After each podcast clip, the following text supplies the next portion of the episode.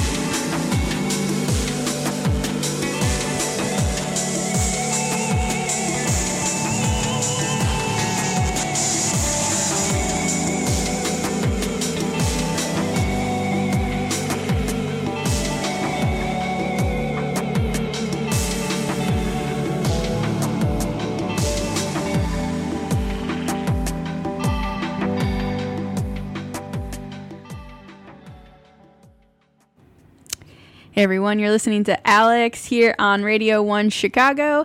With me in the green room is Maureen Neer, uh, joining us today talking about her uh, latest album release, High from Las Vegas. Welcome. Hi, thanks for having me. Yeah, absolutely.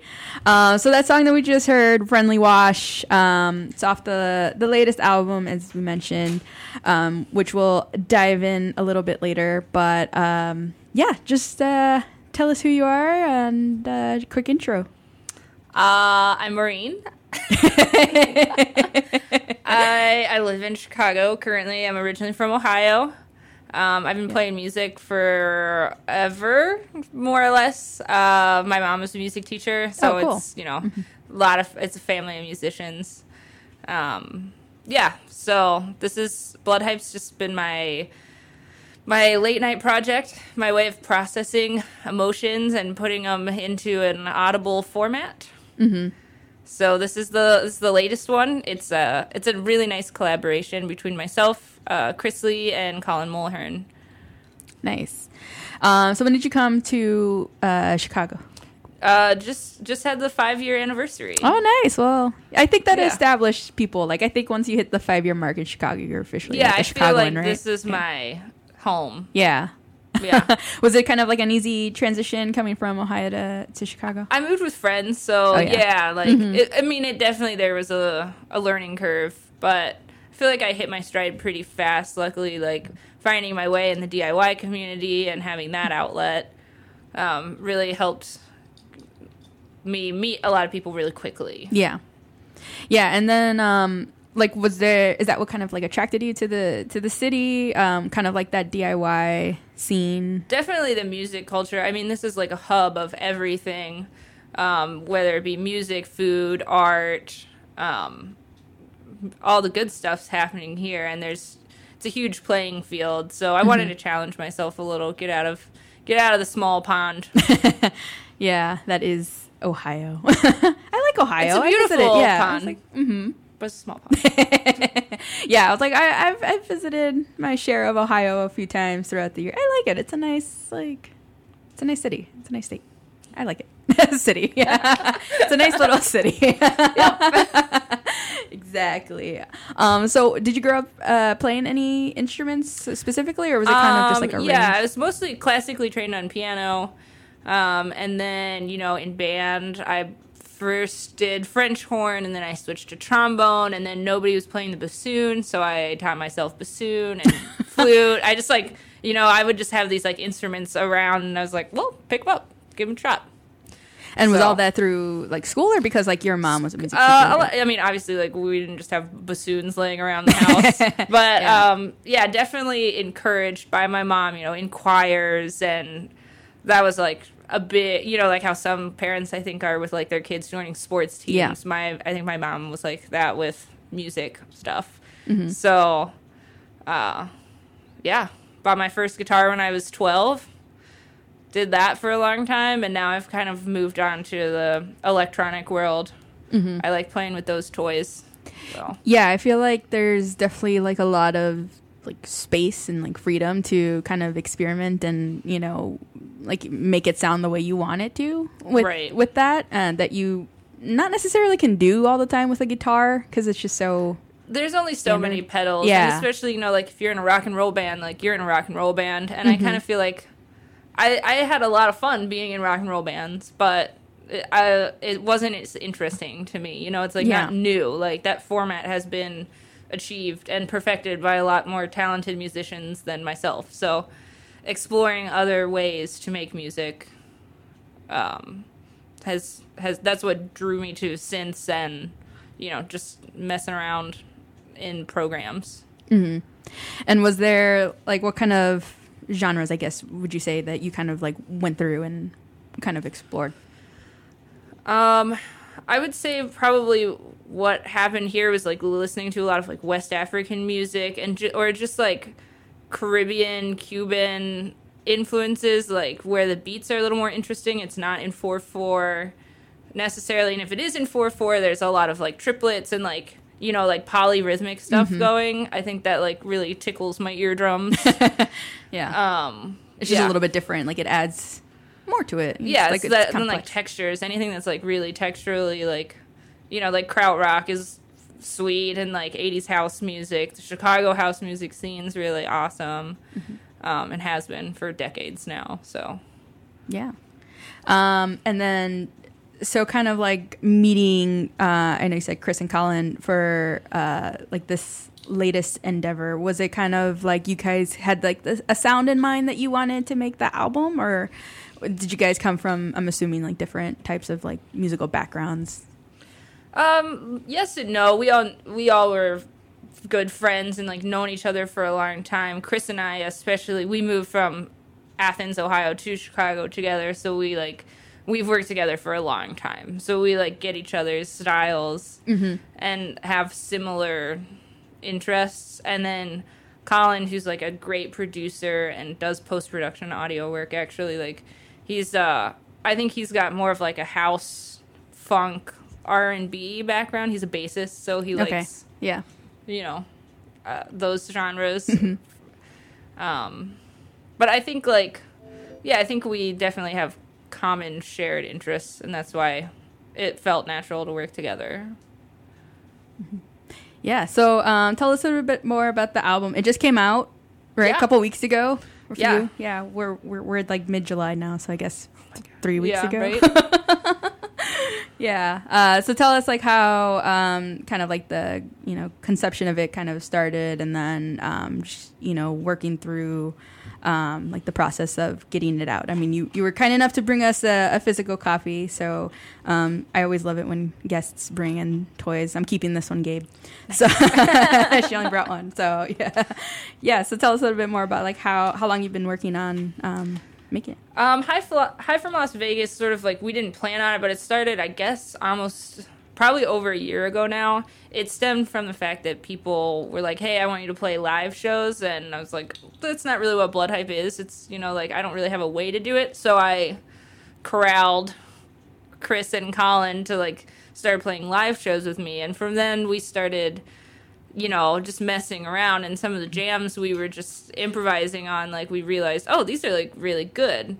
So, um, yeah, then we just we would set up and just record, you know, our whole band practice and there were a couple gems that came from a few of those sessions and those ended up on there. So, the like the spacier ones like Chupa Rosa, um, those are just like improvised um, jams, and then some other ones were like me and Colin getting together at his studio, or Chris sending me stuff over from his studio, or me just working on stuff independently at mine and sending it to them. So it's like pen pals, like musical pen Yeah. pals.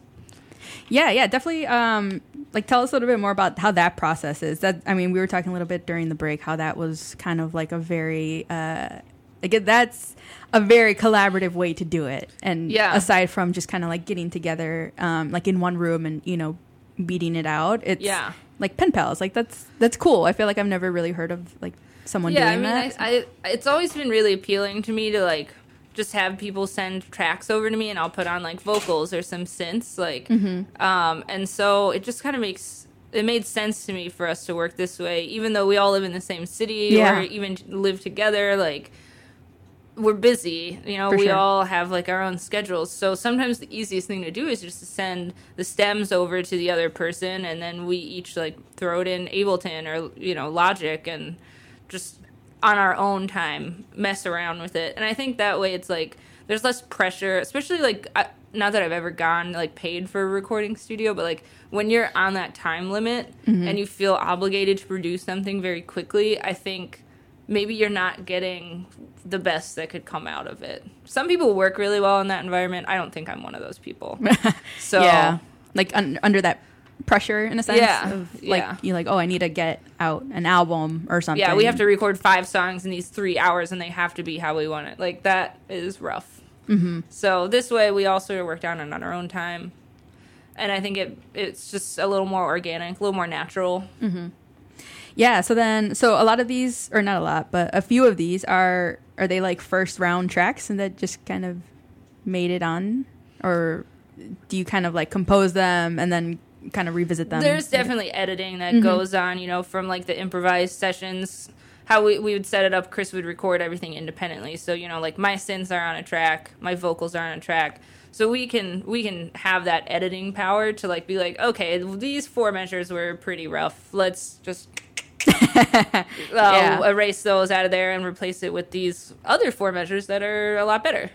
Um, but yeah, it, depending on the song, the editing amount varies. Gotcha. Yeah, some of them are like very composed. Like the next track you'll hear is a very composed song.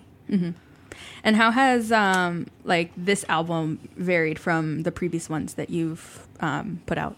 Uh, mostly the collaboration aspect, and because of that, it does have a little bit of a different feel. It's a little more um, like house y, like the beats because Yeah. Chris Lee is like on his drum machine doing the beats. They're a little, they're more present than my others, my other music. Okay. Yeah. Yeah, let's definitely uh, dive into uh, another one of the tracks that uh, you recommended for us to play. I believe this is uh, not too good, right? Yeah. Do you want to? That's the one. That's the. All right. you Let's, can't hear the thumbs up. I know, like a little narrator there in the background, like thumbs up. uh, do you want to set this song up for us? Like explain a little bit Um, about this how it is? one was recorded a little over a year ago at Colin's Studio. All right. Uh, yeah. Yeah, all right. Uh, this is Alex, and we're talking with Maureen of Bloodhype. This is Not Too Good on Radio 1 Chicago.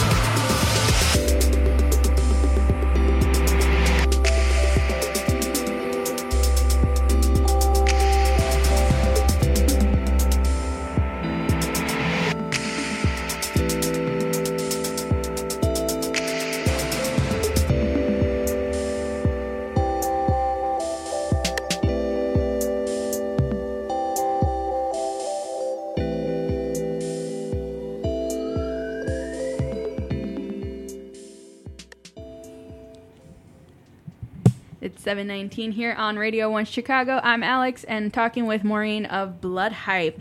That was not too good off latest release, uh, High from Las Vegas, recorded and uh, released in June. uh, so how has um, or do you plan to like learn any other instruments? I know you kind of like uh, listed out a whole list of them. um, I am really interested in learning like editing and like the software programs now. So it's like teaching myself Ableton. Mm-hmm. Um, and then I have tentative plans. I'd actually like to start formally composing and like getting it on sheet music. Like I'd like to do a whole piano thing that way. Um, so maybe not like instruments per se, but new synths, you know, drum machines. Those are always fun to learn. Mm-hmm. And how much gear do you have, like to to put on, like with all like all these sounds? I mean, are these like big like synths that you're it's, working with? Or? It's uh, really not a lot. Like Chris has his Electribe drum machine, which is like fits in a child's backpack. Oh, which he okay. carries around. Yeah. and then I have um, just like a 404 sampler a vocal processor pedal and a Yamaha music station, which is like a 49 keyboard. Like, it's, you know, it's like, yeah, it's a little synth. Mm-hmm. And then Colin has like a laptop, the push, which is like Ableton's like um, drum pad. Okay, yeah. Or pad. Mm-hmm. And a bass guitar. So it's like less than you would think. It's less annoying than having to load out a drum set. Yeah. That definitely sounds like you kind of carry everything on, on your back. Yeah, it's like that was travel. sort of one of our things. It's like you know we like wanted to be pretty mobile. Gotcha. Okay. Yeah, I feel like especially with like in a DIY space, you know, you're kind of. I mean, obviously you're doing everything yourself, but um, kind of having that accessibility to kind of just be mobile and be able to you know take your gear and just kind of like set up quickly and you know have it yeah. go kind of thing for sure. Yeah. Uh, so I know we were talking a little bit during the break about how um, like you don't always you don't really play live necessarily, but um, tell us about some past shows that you have played. Uh, last week we just did our tape release show at the observatory, um, which was really fun. My little brother was here visiting me, so oh, that was really great. Yeah. Um, and then I'm trying to think. Yeah, mostly it's just like DIY venues that we've played. I think we played a show a couple months before that. But yeah. Uh, yeah, like you said, we're not it's Bloodhype really isn't about playing live, which is sort of counterintuitive to, you know, trying to uh, put your music out there. Um, but yeah, it's just it's like a recording passion project for me. Mm-hmm yeah, and it's like a it's a little bit like you mentioned like at the at the start of the the interview like at the top of the hour how it's kind of like what you you know do when you come home and want to release kind of like all of that you know right. like either build up or like energy uh, or like emotion things like that. Um, exactly. so do you think like playing live kind of takes away from that in a sense? No i think playing live is a really cathartic experience and also really great release for emotions, and I enjoy playing live. Um, mostly it's our schedule conflicts. We're mm-hmm. all super busy. I'm in the restaurant industry.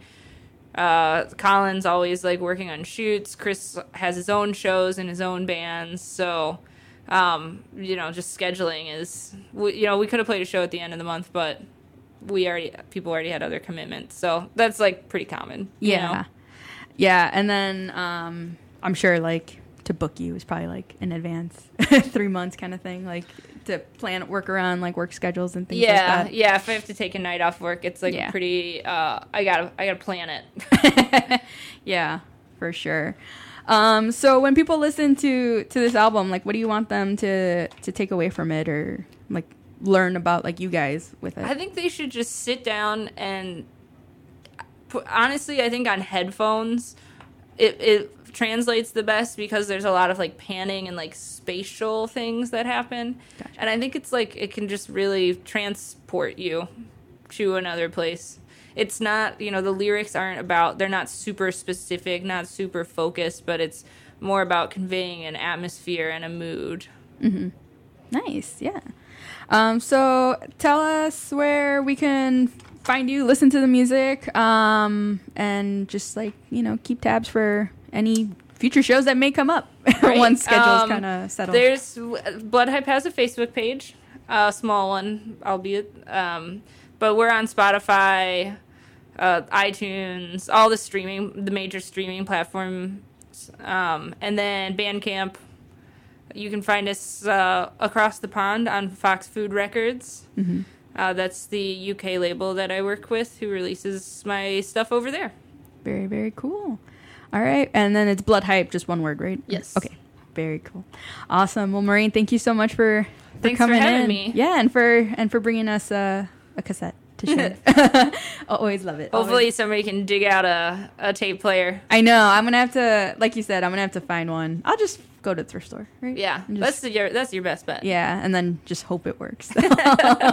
we'll give it a shot. We'll let, I'll let you know how it goes. Okay. cool. Well, that that'll do it for this half hour. Gabe coming up at 7:30 talking with Trapezoid. Uh, but yeah, stick around. We have more right here on Radio One Chicago. This Radio One Chicago podcast was produced by Weekend Gabe, Tony, Alex, and Hex.